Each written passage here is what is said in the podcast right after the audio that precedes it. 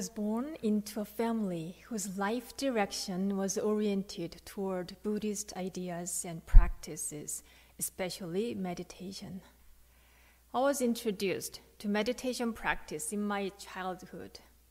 My dad, the head of the household, set a rule for my family that everyone needed to attend the early morning meditation with no exceptions. So we all followed his guidance. At first, sitting in a circle with my mom and dad and with my older brother was exciting. It was cool because we sat like a Buddha, which no one in the group of my friends would do. But the excitement did not last long. After a few days passed, somehow my stomach felt uneasy each time I sat in a circle, and I had to go to the restroom almost every day, which ended up irritating my dad. One time he followed me and gave me a look and said, No, no, no, no more restroom. Soon after, meditation was no longer fun to me.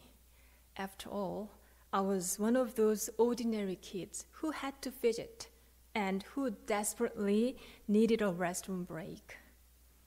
However, I befriended meditation as an everyday activity, just like I ate food and watched TV. Meditation to me also was an everyday thing that I did, nothing special. Thanks to my family tradition, early in my childhood, I was easily able to adjust myself to morning meditation in my first year at the Won Buddhist Seminary School in Yongsan, Korea. Meditation is an activity that is usually practiced on a cushion at a designated time and place, just like we did a few minutes ago. What do we do while sitting like that? We clear our thoughts and calm our mind by focusing on a specific object, typically our breath.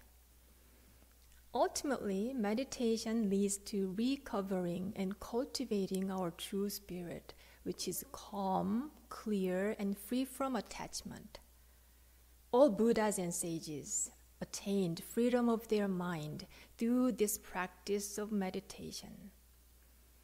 In the Dharma of Timeless Meditation section of the Won Buddhist scriptures, Master Sotaesan, the founding teacher of Won Buddhism, said, As a rule, meditation is a practice that leads to the achievement of freedom of mind through gaining awakening to one's true nature which is originally free from discrimination and attachment. Since time immemorial, those who have been determined to achieve the Great Way have all practiced meditation. As Master Sotaesan put it, meditation is essential and at the same time the common practical method to achieve Buddhahood. If so, it is critical to have the right understanding of meditation. What is the nature of meditation practice? Have you thought about that? For Won Buddhist practitioners, the concept of meditation should be expanded beyond time and place. This is called timeless meditation, placeless meditation. This extended concept of meditation broadens the perspectives of its nature. While meditation is something we can do anytime and anywhere, what we do outside of on the cushion meditation is also critical, a critical element to determine the quality of our meditation. In other words, your meditation on your mat reflects what you mentally consume in the previous days. How do you know this? Supposing you listened to music over and over, the melody may be playing in your head while sitting. Or, although your body sits still just like this, your mind would endlessly unfold the stories you might have shared with your friend in the previous days. A hint of judgment is usually added to the self told story. Or when the gong is hit to begin sitting meditation, silent sitting meditation, like here at the Won Dharma Center, your stomach might tell you what you ate last night, sometimes with a lousy sound. Our gut is pure, and so is our mind. Meditation simply mirrors the p- pattern of our life. Then what? What do we do about that? Vice versa, if you like what is reflected during your own the cushion meditation, you keep the same pattern of your energy consumption in your daily life. But if you do not like what is reflected, you want to change it. In that way, you can improve the quality of your meditation. If you want to improve your meditation, here is my advice on that. Reorientate your life, meaning that you prioritize what you value the most. While I was in my seminary school, I attended scripture study every Saturday. Once in a while, this study group visited retired senior 교무nims and spent some time with them. From this, I learned about an aspect of meditation that I'd never thought of before. It was called the practice of absorption and quiescence. I found that many of our great teachers emphasized this teaching. The longer I live in the ordained Won Buddhist community, the more I find this teaching helpful to improve my meditation. The idea of absorption and quiescence or quiescence can help your meditation practice as well. So let's take a look. Probably absorption and quiescence are not used colloquially in English. It is also true in the Korean language since these are mainly discussed within the Taoistic and Won Buddhist context. What are they? The Korean words for absorption and quiescence are chong chong. Do you see the little words here? It says chong jong in Korean, which pronounced the same but has two different meanings from the Chinese characters. Can you tell these two letters are different? Thank you. The first letter, this one, Chong, means to decide, to settle, and to anchor. The second letter, Chong, means to still, to quiet, and to rest. Together, the phrase corresponds to anchoring onto something and be still, and being still. This is what Chongjong is. An image of a boat anchored in a port comes to my mind. The weather is clear, the wind is calm, so the boat barely moves. It looks so peaceful. When a boat is anchored, it won't drift away from the wind or waves. But what if there is a strong wind? The boat may bob along the waves, but won't go away as long as it is tethered. So, what do we want for our mind? We want to set our minds just like a boat that is fastened with an anchor. You may think that holding your mind is mainly practice on a cushion, but it is not. Let's consider the dialogue between Master Sotaesan and his disciple Yi Sun Sun. How do you practice at home? Sotaesan asked. Sun Sun replied, I'm just trying to settle my mind, but I do not exactly know how. Sotaesan said, to calm your mind, firstly, you need to come up with spiritual vow, your spiritual vow, and embrace it with embrace it when responding to sensory conditions. In this way, you can eliminate the root of Mara, the king of hindrance, that disturbs your true spirit. On the other hand, when you are free from external activity, put to rest wandering thoughts by whatever method possible. Both severing the root cause of hindrance and cultivating your true spirit will become the foundation for your practice in life. I rephrased the original text in the scriptures. The point is that meditation practice involves both the times when we engage in activities and at rest. When we find free time, like in the early morning or elsewhere, we collect our scattered mind by anchoring our mind on our breath. This could be on the cushion meditation. But how about the rest of your entire day?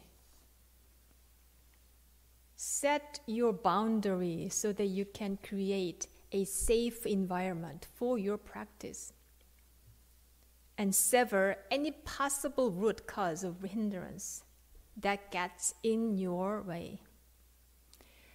Living in this modern world where many fancy gadgets grab our easily grab our mind's attention, we need to have our guard set ever more firmly.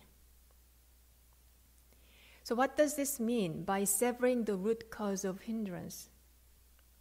How do we create a safe environment, safe condition for meditation practice? The answer can be rather simple. Make a sincere promise or commitment. David Brooks, the New York Times columnist, introduced the concept of commitment. I find it helpful to understand the Won Buddhist concept of absorption and quiescence with commitment. The practice of absorption and quiescence is, in a way, like making commitments.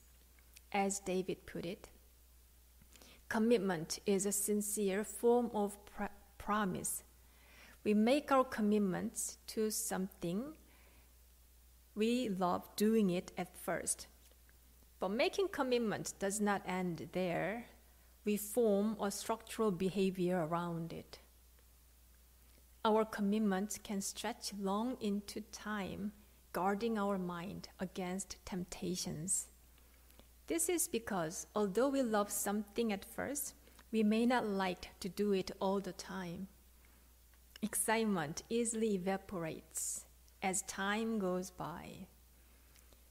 But we can keep doing it when we build a structural behavior around it. Making commitment secures our conduct by severing the root cause. We can eliminate hindrances on our spiritual path by setting up structural behavior in our daily life. It is like refocusing your life's direction from one to the other. Suppose that you want to cut down on sugar. What would you need to do to succeed on this mission? You need to take all the sugar coated candies, chocolates, desserts, and drinks, any drinks from your life. Don't even look at the candy bar section during grocery shopping. In the same way, if you want to have quality meditation practice on a cushion, you would need to design your daily routine oriented to your meditation. You're the one who understands yourself the best, so you would know what kind of environment you need to create. But when it comes to morning meditation, there are common obstacles. Can you guess? I didn't hear you. Morning? Yes, that's the fundamental hindrance. Lack of sleep, snacking at night, or watching too much TV and any kind of social media, and more. On top of that, our mental activities can heavily affect the quality of our meditation. So watch your mind, watch your thoughts, especially the pattern of your thoughts. If your mind is habituated to blaming others when something goes wrong, you want to stop that habit. If you see negative, think, negative thinking autopiloting piloting in your mind, you need to alarm yourself and find a way to get out of that habit. Also, if you are biased to one perspective, politically or culturally, you may want to balance it out. This is because all these mental activities and tendencies heavily impact our meditation. On a cushion meditation, activity is closely interwoven with of the cushion activities and vice versa. Make a commitment to cut off any physical and mental hindrance to your meditation practice. By doing so, you can better set a safe boundary for your daily life. Having a structured behavior secures quality meditation practice. Then, what sort of commitments do we need? Making commitments to what? There are four aspects to which you can consider making your commitments. Master Taesan, the third head Dharma master of Won Buddhism, said that there are four great faiths for practitioners to develop. I think commitments can be replaced with faith when he talked about four great faiths. First, we can make our commitment to the truth the ultimate truth of reality, the truth of cause and effect constructed in our lives, and the truth of eternity of our true spirit. Second, making our commitment to the teachings. In Won Buddhism, we have the teachings of fourfold grace and threefold practice, namely gratitude practice and mind practice. Third, we need to anchor our practice under the guidance of teachers. Do you have your original teacher on your path? Are they alive? Then practice with them. If not, sincerely follow their teachings through studying in the scriptures. But still, you try to find a teacher who is accessible. Finally, we make our commitment to our Sangha, spiritual community. Once you have found this Won Dharma Center as your spiritual community, then stay with us and deepen your practice together with us. The period of spiritual shopping is better if it is short, so that you have more time to go deeper. These four commitments will provide us with secure boundaries from any potential hindrance. When you have commitments to your practice, your life will be anchored not only on the cushion but throughout your everyday conduct. You will have the right mental power to protect yourself from fighting with a childish mind. Let me recap what I have shared this morning. The concept of meditation should be expanded throughout our entire day. Meditation reflects our life's pattern. We can redesign our daily routine to orient to what we value the most.